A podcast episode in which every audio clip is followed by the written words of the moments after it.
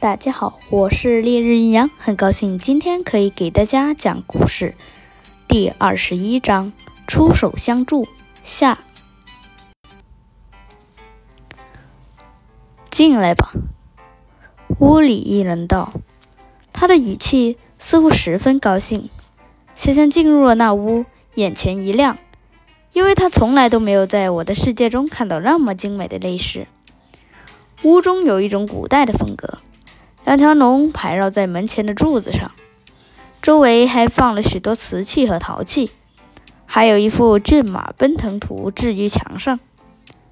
屋中那人见了小香这副模样，笑了起来，哈哈，小香，你不会是没有看过我的住所？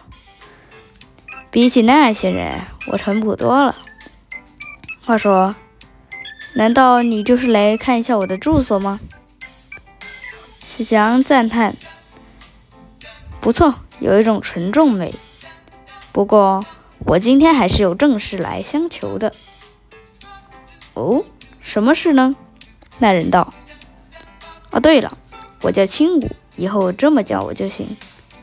小强道，我此次前来是想寻求你们的帮助，对付黑暗帝国。因为他们现在在追杀我，特别是黑暗帝国的第5个小部分。现在村庄里也早已布满眼线，很不安全。听说你们黑曜石帮会的实力很强大，所以与您相助。青武听后一时没有反应过来，不过一会儿后却仰天苦笑起来，却是苦笑，令人同情。哈哈哈哈啊哈哈哈！哎呀，哪有什么实力了，只不过是我的手下厉害罢了。说来可就话长了，其实我原来也和黑暗帝国有些特殊的关系，因为那儿的将军就是我的表哥。接着他就讲起了一段很久以前的故事。还记得我和我表哥在玩我的世界时，一直是一对好搭档。但有一天我们来这里探险的时候，却发现了有个黑暗帝国的小兵，说加入他们的团队有什么什么好处，就邀请我们加入。我当时半信半疑，但我表哥却被财宝迷茫了双眼。我当时好心劝阻他，他却不听。于是他在一个深夜里面就偷偷的去往了他们的势力。我本来天真的想，这应该对我们之间的关系并无大碍，谁知他从那以后性格变得越来越急躁，甚至不把我放在眼里，嘲笑我无能，还有事没事来炸我住所。我当时的实力也并不强，无可奈何，只好来到一个村庄里发展。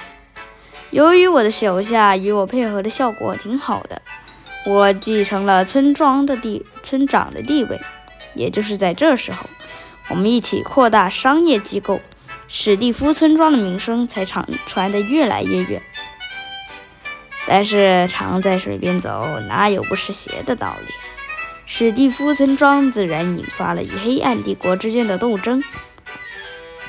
为了提升我们方面的战斗力、组织力，我创立了一个帮会。刚好当时有一块黑曜石救我 TNT 爆炸一命，就由它取名了。但我没想到的是，攻打我们的那支小分队的将军正是我的表哥。说到这儿，他忍不住叹了口气。作为一个村长或是一个帮会长，他承受了太多压力，却无力挽回局面。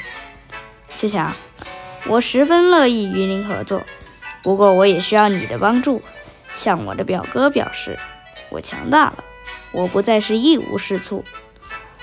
青武的目光飘到窗外，似乎在想念以往的事情。